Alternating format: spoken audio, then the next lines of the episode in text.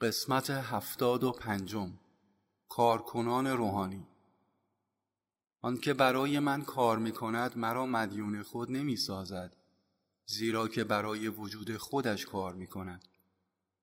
وقتی پیام ابدی عشق مرا به سایرین می دهید، ابتدا به آنها نشان دهید که شما حقیقتاً مرا دوست دارید.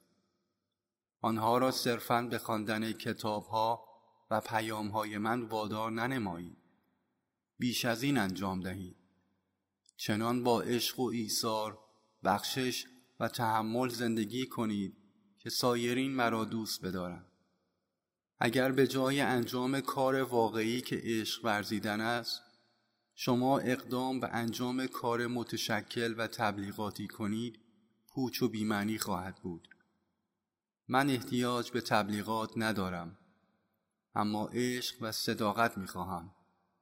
اگر شما نمی‌توانید با عشق و صداقت زندگی کنید، باید از کار کردن برای من دست بردارید. کارکنان روحانی الزاماً با موانع بسیاری روبرو می‌شوند، اما بر موانع باید فائق آمد. حتی اگر غیر قابل عبور باشند، شما باید علی‌رغم نتایج و پیامدها سعی خود را بنمایید.